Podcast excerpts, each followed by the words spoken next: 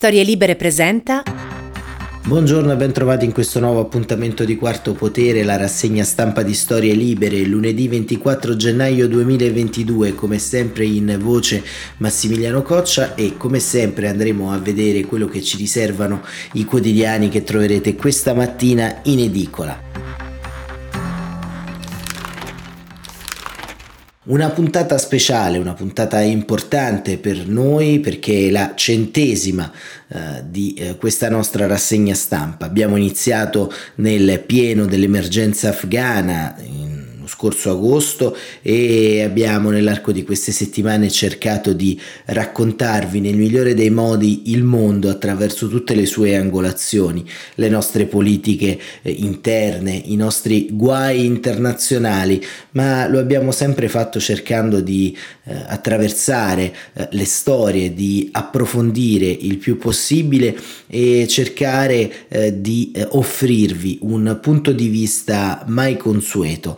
E questo diciamo è lo spirito che ovviamente ci anima ogni giorno, uno spirito eh, di squadra, perché Quarto Potere non è solamente un eh, prodotto eh, individuale, è un prodotto di tutta quanta la crew di Storie Libere, di eh, Rossana De Michele, eh, di Antonio Mezzadra, di Giacomo Botto e tutti coloro che eh, con passione lavorano intorno ad un podcast che è un piccolo eh, miracolo quotidiano. E il secondo invece motivo eh, di eh, importanza di questa rassegna è il fatto che oggi iniziano le votazioni per il Quirinale, per il rinnovo della carica della Presidenza della eh, Repubblica. Oggi alle 15 eh, inizia la prima chiama, una chiama eh, differente rispetto a quella che ha caratterizzato la storia della Repubblica, perché sarà una chiama unica che eh, avverrà all'interno di una gincana di restrizioni eh, per il Covid e una gincana di appunto differenze operative eh, rispetto al passato. Ma andiamo a vedere proprio eh, le prime pagine dei giornali che ovviamente oggi sono dedicate eh, esclusivamente o quasi a, a questo tema. Eh, la Repubblica, diretto da Maurizio Molinari, titola Al voto muro contro muro. Letta parlerà alla Lega di Draghi o di un Mattarella bis. La stampa invece apre Quirinale, prime votazioni al buio, libero, ora tocca a voi due l'occasione da non perdere con un ritratto caricatura di Giorgia Meloni e eh, Matteo Salvini. Il Fatto Quotidiano, il, il giallo-rosa lanciano Andrea Riccardi, Salvini no a Draghi e a Salvini. La verità invece apre sempre in modo consueto sulla pandemia, i dati dell'Istat sono troppo opachi, tutto quel che manca nei report, scelte eh, diverse per età o la strategia Covid resta sbagliata pubblicata e poi al centro una foto di Pier Ferdinando Casini, al colle rischiano un presidente a caso, uh, pure Casini o Mattarella nuovamente. E sul messaggero Salvini e Letta prove di dialogo. E ancora il resto del Carlino, veti e scate bianche, si parte in salita, il sole 24 ore um, invece apre ovviamente sui temi economici, fisco, bonus avanti tutta, 37 sconti su misura nella legge del 2022, il mattino Quirinale si parte con il caos e domani perché Draghi titola appunto il eh, quotidiano diretto da uh, Mattia Feltri, una uh, apertura diciamo che è un editoriale, uno schierarsi del eh, direttore eh, di domani, perché Draghi nessuno è più adatto a prendere il posto di Mattarella se si guarda all'interesse degli italiani, sa mediare fra le forze politiche, ha prestigio internazionale e conosce a fondo la macchina dello Stato. Poi ovviamente andremo a leggere eh, sulla stessa linea è il foglio Draghi perché sì, titola il giornale eh, diretto da Claudio Ceresa che come sapete il lunedì è in un formato eh, monografico e poi il eh, quotidiano del sud in Europa si fidano di Draghi ricordatevelo. Ecco abbiamo dato un'ampia carrellata alle prime pagine proprio per far comprendere come ovviamente il dibattito odierno eh, si incentri su questa votazione una votazione che ovviamente eh, diciamo nel corso delle settimane passate abbiamo eh, cercato di raccontare. Una votazione a cui però come spesso capita nella storia eh, della eh, presidenza eh, della Repubblica eh, sostanzialmente diciamo eh, ha eh, caratterizzato fasi di incertezza, di trattativa e ieri appunto è stata la giornata di alcuni nomi fatti, di alcune eh, trattative che sostanzialmente eh, sono, sono, partite, si sono eh, arenate, ma eh, fondamentalmente eh, è ancora forse presto, anche se appare abbastanza, diciamo, un po' fuori luogo dire che sia presto per una votazione che inizia eh, fondamentalmente tra qualche ora. Però è presto perché eh, i partiti eh, stanno cercando un po' di superare lo stallo, sta cercando di superare lo stallo principalmente il centrodestra che eh, è uscita dal pantano della candidatura di eh, Silvio eh, Berlusconi e quindi adesso si trova a dover fare dei nomi, ma questi nomi sembrano non esserci o ad essere diciamo a, caratura limitata se così vogliamo utilizzare questo, questo termine. E perché? Perché innanzitutto nasce proprio dal, eh, dal tema eh, del profilo autorevole, del profilo che rassicuri non solo i mercati ma l'Unione Europea e purtroppo diciamo in questa fase storica complice una uh, scarsa attenzione alla costruzione di classi dirigenti di un certo tipo, di un certo peso, non abbiamo uh, fondamentalmente trovato diciamo delle figure nel dibattito di questi mesi, soprattutto nel campo conservatore, nel campo di, di centrodestra. E quindi, come ci racconta il messaggero con Marco Conti, eh, Salvini e Letta eh, provano a dialogare, provano a dialogare proprio intorno alle eh, reciproche defezioni eh, di eh, questo eh, momento storico. Perché?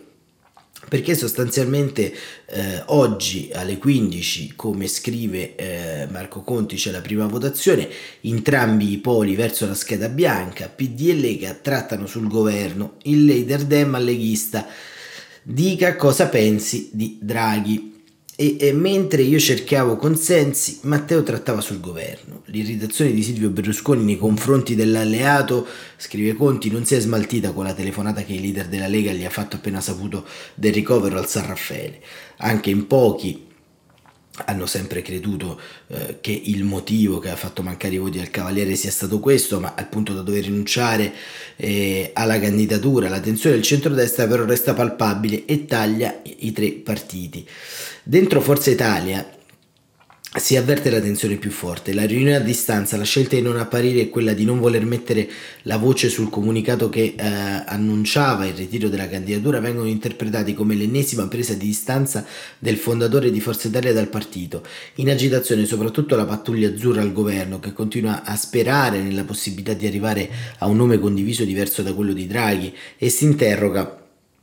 su quel comunicato letto il giorno prima dalla senatrice Ronzulli e non dal coordinatore nazionale Antonio Tajani. Il compito di comporre la rosa è affidato ad una terna composta da Salvini, Tajani e La Russa, un rappresentante per partito che dovrebbe mettere insieme un gruppo di potenziali candidati e candidate al Cole da proporre al PD, al Movimento 5 Stelle, Italia Viva e Leu. Daremo i nomi di persone autorevoli, assicura Salvini, secondo il quale anche, ehm, sarebbe anche pericoloso togliere Mario Draghi da Palazzo Chigi, ma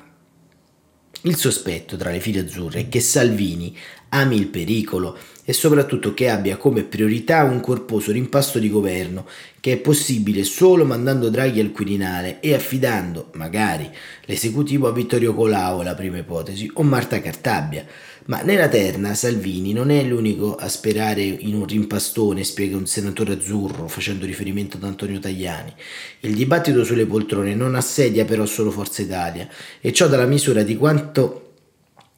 sia avanti la trattativa eh, per i partiti sul patto di legislatura proposto da Enrico Letta e di quanto poca importanza si dia alle trattative sui nomi, Casellati, Pera, Moratti, Frattini, che Salvini dice voleva, di voler avviare a breve pur sapendo che il vertice del centrosinistra li ha già bocciati.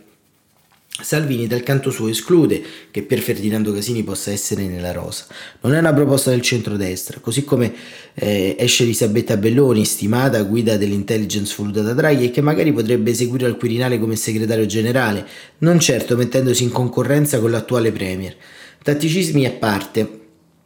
Salvini sa che occorre fare in fretta, annuncia per oggi l'incontro con Enrico Letta mentre si svolgerà la prima chiama di grandi elettori. Oggi e nelle due successive votazioni il centrodestra dovrebbe votare scheda bianca così come il centrosinistra. È il segnale che l'accordo è avviato e che anche, se da riempire soprattutto dal lato del programma, si vuole evitare una contrapposta conta sui candidati di bandiera. Da giovedì bisogna però fare sul serio. I piani A dei partiti non si compongono, mentre il piano B che unisce porta, malgrado cautele dubbi, a Mario Draghi. Ieri al San Raffaele è andato a trovare Berlusconi l'ex numero uno di Publitalia Marcello Dell'Utri, l'ex senatore tra i manager del Cavaliere Imprenditore e quello che ha più condiviso la lunga stagione politica del Cavaliere e che c'è chi sostiene che sulla scia di Gianni Letta e Federico Infalonieri abbia confidato eh, e consigliato all'amico di, all'amico di lunga data di smussare quella sorta di veto a Draghi scritta nel comunicato di sabato.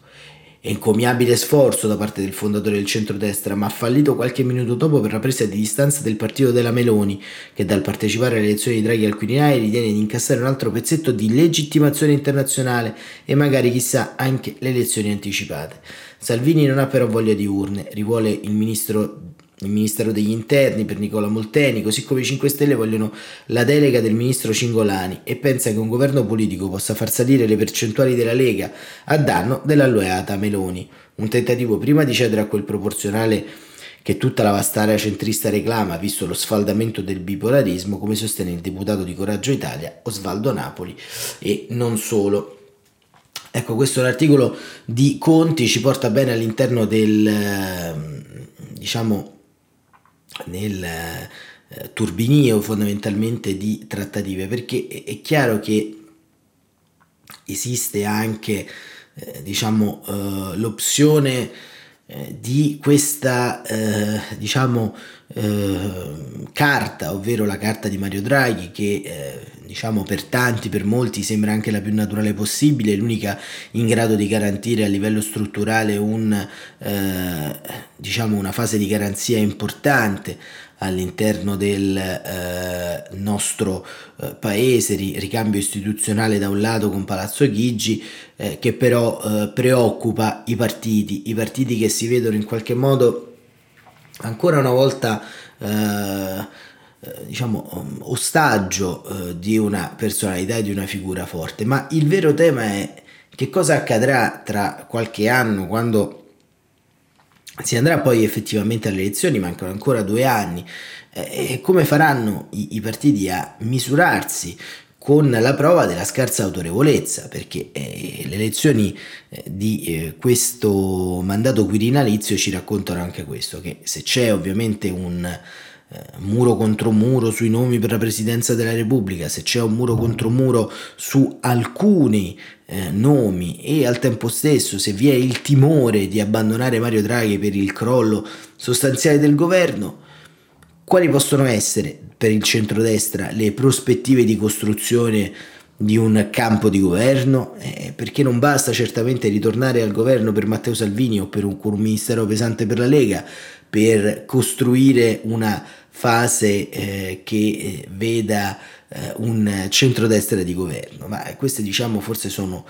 mm, problematiche che ancora non sfiorano eh, l'idea dell'immediatezza eh, che Matteo Salvini ha dato alla sua guida del centrodestra che per il momento soprattutto nella fase di scelta di candidati eh, si è rivelata tendenzialmente fallimentare dalle elezioni amministrative in poi, ma eh, staremo a vedere.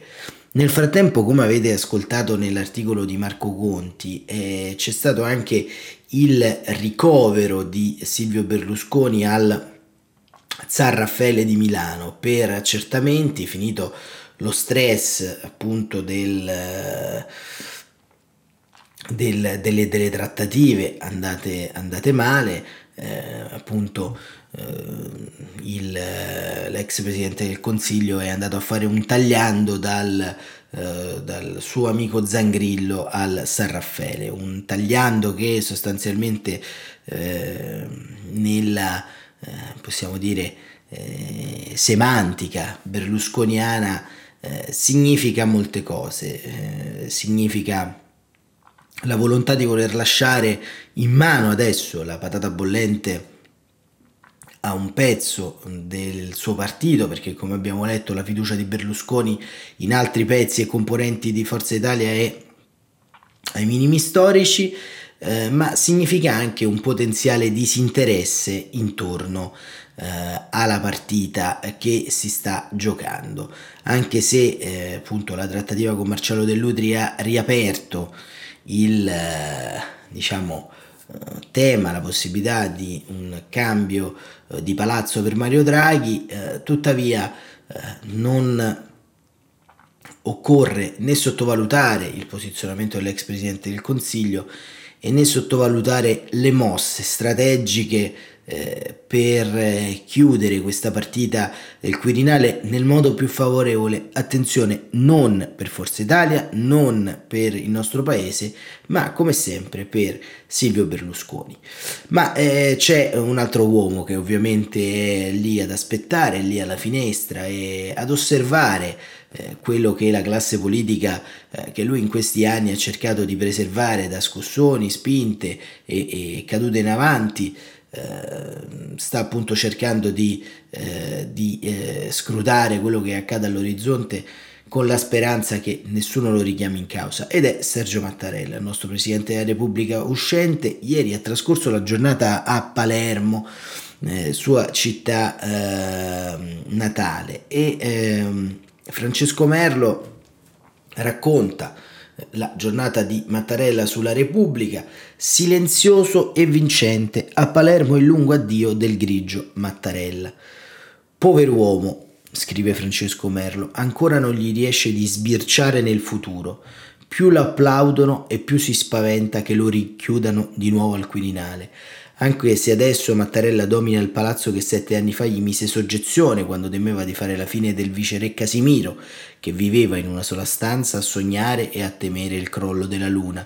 La paura del suo doppio è così tanta che per la prima volta in sette anni si è persino deciso a mostrare le sue emozioni con una raffica di ultima verba, che ovviamente non bastano mai, un affollato catalogo di congedi che più sono definitivi e più suonano provvisori.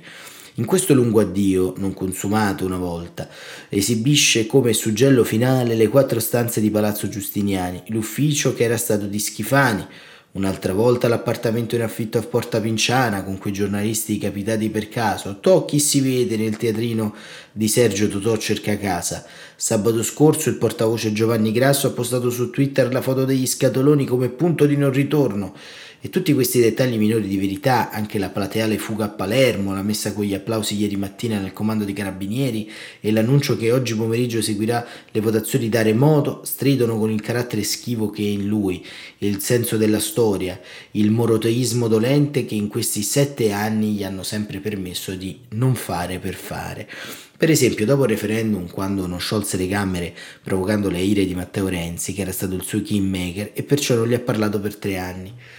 C'è una della durezza in lui, diceva Cossica, durezza come necessità morale, il dolorismo siciliano che gli valse il soprannome di Martirello. È la risorsa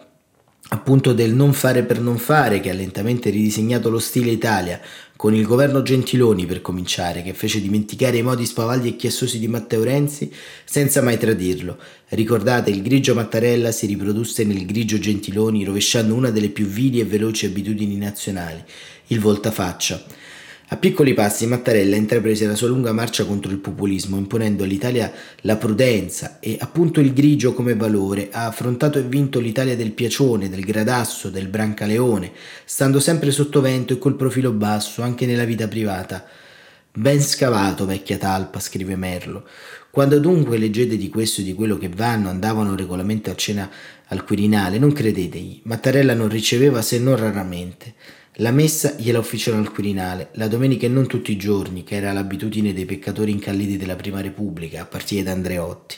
Ogni tanto viene pure qualche vescovo, come Paolo Gilet,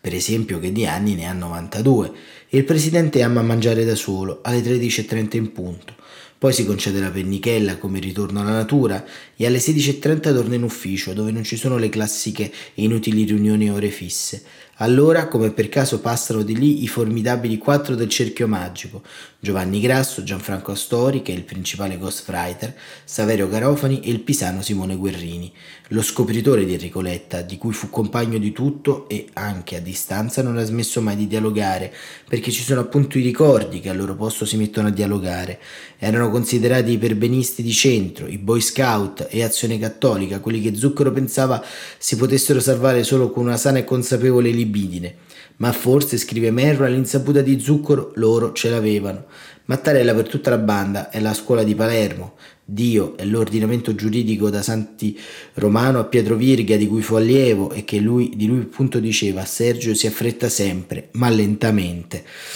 Ma ora Palermo, per quel poco che ci ha dato, rimprovera a Mattarella di aver abolito la vita mondana un po' trascurando persino i vecchi amici di sempre. Ciccio Crescimano l'avvocato, Guido Corso il professore di diritto e Salvo Butere il consigliere economico del fratello Pierzanti. Di sicuro il presidente non si fa vedere, protegge la vita privata come una cassetta di sicurezza, solo ogni tanto capitava che nelle chiese San Francesco di Paola, Sant'Espedito, San Michele Arcangelo Mattarella si infilasse a messa ma rimanendo lì in fondo, sempre in piedi, rigido ma rassicurante come durante il messaggio di fine anno, e quando alla fine cominciava il mormorio Hai visto? C'è Mattarella? Lui già se n'era andato, eppure sin da giovane è capace di star fermo in silenzio ad ascoltare, al punto che qualche volta ricorda un personaggio di Arbore, ci siamo tutti in quelle parodie, il pensatore quiz, Giovanni Rebecchini, quello con tanti capelli, chi indovina cosa pensa il pensatore? chiedeva Arbore. Ecco, benché Mattarella ripeta spesso che la politica non si fa con sentimenti e risentimenti, ma la, con la cassetta degli attrezzi, in realtà è con il pudore, riservo e la pazienza dell'arrostito che riuscì a superare senza una parola né un gesto di stizza l'aggressione impeachment con cui volevano dannarlo innanzitutto Giorgia Meloni e chissà perché nessuno ricorda che fu la prima. A ruota fu Luigi Di Maio che almeno poi gli chiese scusa. Il grigio Elevato a ragion di Stato ha liberato l'Italia, scrive Merlo, nella legislatura non ancora finita, da una nomenclatura eversiva filocinese e anti-europea e l'ha affidata al governo atlantista e filo-europeo di Mario Draghi. E basta chiudere gli occhi per rivedere il primo giuramento, quello degli spergiuri, quando Salvini, ministro degli interni goffamente compiaciuto, chiamava il Quirinale la Bastiglia e il cerimoniale accoglieva mamme e zie in abito lungo e dei sans-culotte che per la prima volta indossavano tutti abito scuro e cravatta. Destre populiste e vaffa sembravano la prova generale del petto in fuori e del passo cadenzato. Ma c'era Mattarella, che riceveva il grazie di Paolo Savona, corda pazza accademica del leghismo, pur avendolo dirottato alle politiche comunitarie. Savona ringraziava perché Salvini lo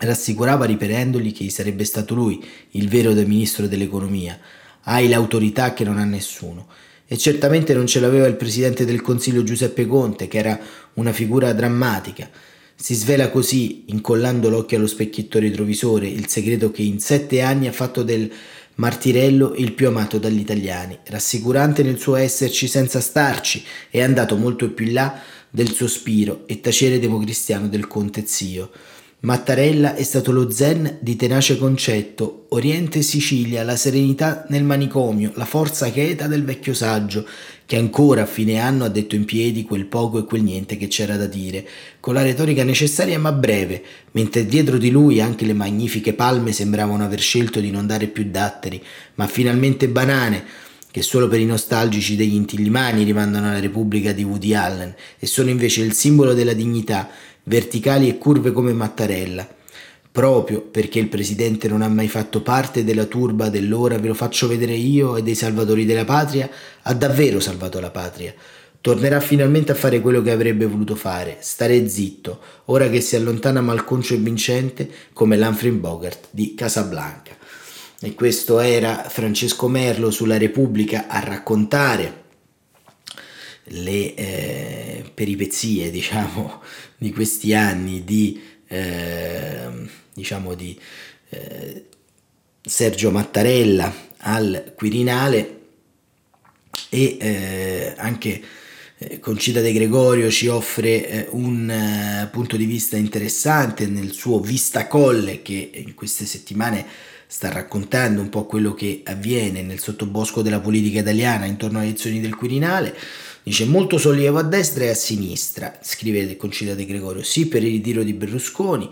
ma anche per una certa inquietudine. È il primo parricidio della generazione politica oggi alla guida dei partiti, è la prima volta che i figli cinquantenni eliminano il fondatore ottantenne e restano nella foto con la pistola fumante. Nessuno di loro aveva mai commesso il delitto prima d'ora. I fondatori sono stati combattuti, Grillo a volte si sono autoeliminati come bossi, gli anziani predecessori sono stati sconfitti ma sempre poi recuperati in posizioni periferiche di prestigio. Fondazioni, uffici studi sono rimasti comunque a consigliare, telefonare in improveri, rilasciare interviste per disegnare la rotta, sono rimasti lì a incombere. Questo invece è un colpo finale. Ricoverato al San Raffaele Brusconi detta un comunicato in cui mena un colpo a Salvini e a Giorgia Meloni, ben consapevole che sono stati loro a tradirli.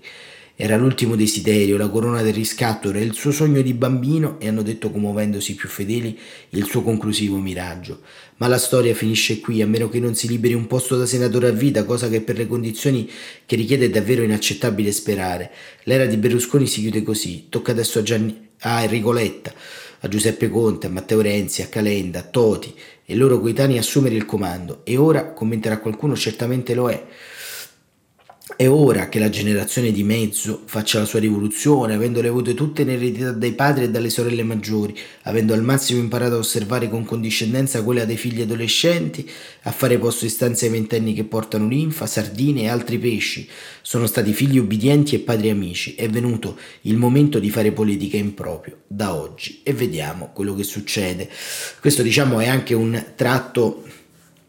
molto eh, interessante, insomma eh, perché chiaramente si apre anche la partita di un vero e proprio ricambio generazionale, eh, diciamo senza appunto i padri nobili, vedremo come sarà il navigare a vista di questa nuova eh, generazione, possiamo dire, intorno al, al Quirinale proprio. E, e invece il eh, Corriere eh, della Sera eh, titolava, eh, appunto nella sua apertura, come abbiamo detto, Colle si va al voto senza un'intesa e ehm, da un punto di vista eh, pratico, secondo il, il Corriere della Sera, diciamo, serviranno alcuni giorni per eh, diciamo trovare il eh, naturale candidato eh, alla presidenza ma ehm, c'è anche fondamentalmente secondo Francesco Verderami la possibilità concreta di eh, un, eh, un bivio così titola il bivio Casini Draghi. Tra quarto e addirittura settimo voto i partiti chiedono garanzie sul governo Abbiamo letto lo scenario tra eh, questo, eh, diciamo lo scenario che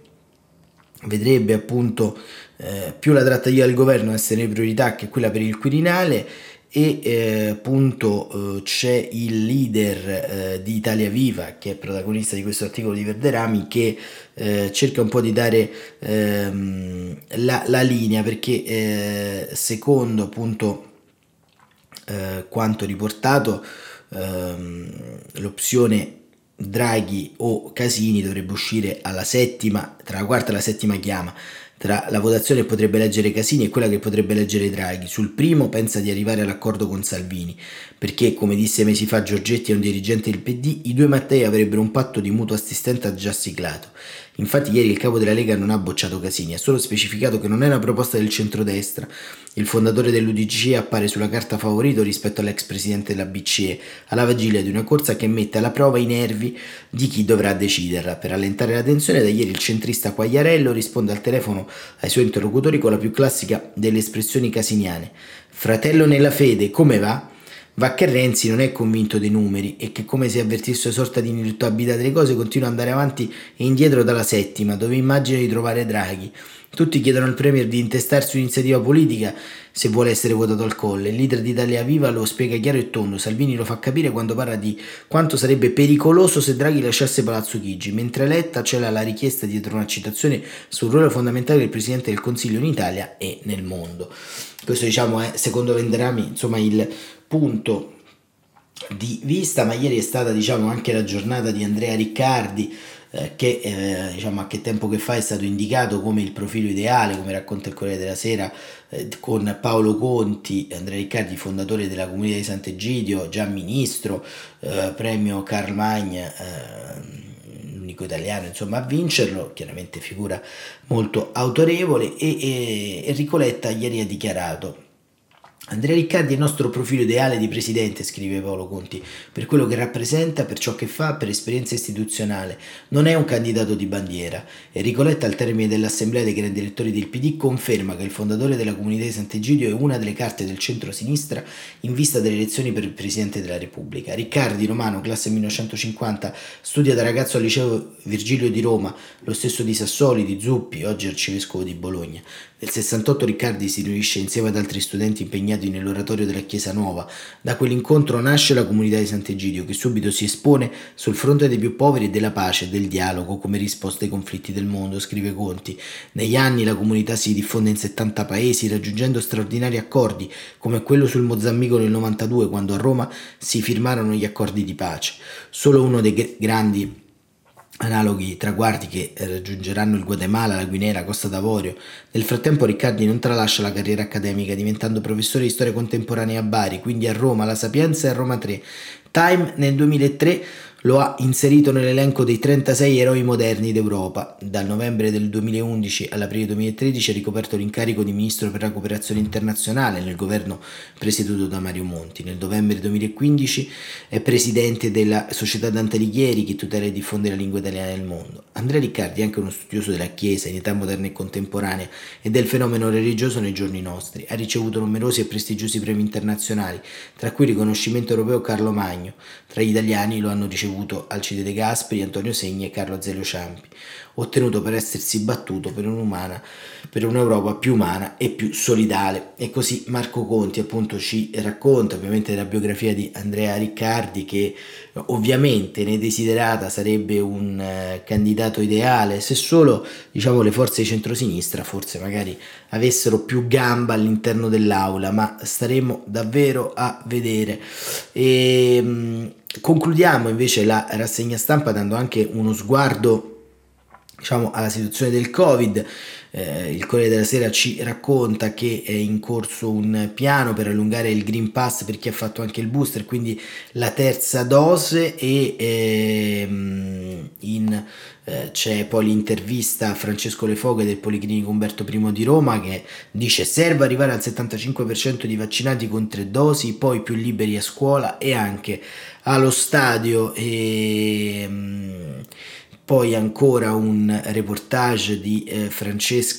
di Francesco Battistini scusate, da eh, Ivanchi che, eh, in, nelle vicinanze di Chernobyl. Nel deserto di Chernobyl soldati e trincee radioattive non torneranno i russi e, e il Corriere ci riporta alla drammatica eh, vicenda che sta attraversando appunto eh, il conflitto, la guerra fredda tra Russia e Ucraina, ma diciamo lo approfondiremo anche nella rassegna stampa di domani eh, visto che eh, ci sono freni e eh, partite in avanti. E ancora ehm, una reporter turca eh, è stata arrestata perché ha sfidato Erdogan con un proverbio, questo per darvi anche una rapida carrellata di quello che succede nel mondo perché eh, come scrive Monica Ricci Sargentini, eh, appunto in Turchia si continua eh, ad essere vittima delle ondate repressive di Erdogan, questa volta è toccata a Sedef Kabbas, 52 anni, parla eh, appunto ehm, in una conferenza stampa e, e, dice c'è un proverbio molto famoso che dice che la testa coronata diventa più saggia, ma vediamo che non è vero, il bue non diventa re entrando nel palazzo, ma il palazzo diventa una stalla e, e per aver citato questo proverbio eh, circasso in diretta sul canale della TV dell'opposizione Tele 1, la nota giornalista turca Sedef Kabas è stata arrestata venerdì scorso. L'accusa di aver insultato il presidente Erdogan, la stessa imputazione che dal 2014, anno delle elezioni del sultano, è stata usata altre 160.000 volte contro i cittadini turchi ed ha prodotto 12.881 condanne. Questo è solo un incipit per dirvi insomma che anche diciamo i problemi del mondo eh, rimangono forse sempre gli stessi, rimangono sempre eh, gli stessi punti di caduta all'interno della storia e rimane prezioso l'esercizio ieri come oggi della libertà di stampa con tutte le sue storture, con tutte le sue eh, diciamo cadute in basso. Però insomma ecco eh, la stampa e tutto quanto quello che eh, si muove intorno al dibattito pubblico al dibattito politico a quella salute democratica che spesso andiamo eh, proteggendo è forse il bene e la libertà più grande. La notizia che arriva dalla Turchia così in conclusione di questa nostra centesima puntata eh, deve anche farci riflettere che fin quando esisteranno giornali, fin quando esisterà una guerra ideale, fin quando esisteranno giornalisti, rassegne stampa che eh, potranno dire tutto quanto quello eh, che eh, insomma gli passa per la testa, eh, sempre in mano a eh, rigidissime regole deontologiche, sarà comunque un paese per cui vale la pena vivere e lottare. Quindi eh, l'augurio insomma è che eh, nelle prossime 100 puntate di Quarto Potere, oltre a raccontarvi le progressive evoluzioni di questa eh, situazione politica eh, così pazza, così folle in alcuni momenti, eh, potremo anche raccontarvi di miglioramenti eh, sistemici e strutturali per lo Stato di diritto, per i, i diritti fondamentali di espressione, eh, per i, eh, la lotta alle discriminazioni sia razziali che eh, etniche e sessuali. Speriamo insomma che eh, i prossimi 100 numeri di Quarto Potere non portino buone notizie, ma portino notizie importanti e centrali per il futuro eh, della nostra umanità che è sempre un po' più ammaccata, sempre un po' più eh, traballante, ma eh, che ci tocca proteggere con le unghie e con i denti. Quarto potere torna più tardi con un approfondimento eh, molto interessante, una conversazione che abbiamo tenuto con il sottosegretario alla presidenza del Consiglio, eh, l'autorità della sicurezza nazionale, Franco Gabrielli, eh, sul suo ultimo libro, ma anche un po' su questa fase complessa che attraversiamo tra intelligence e pandemia. Grazie per averci seguito, grazie per essere stati con noi, buon proseguimento di giornata e a presto risentirci.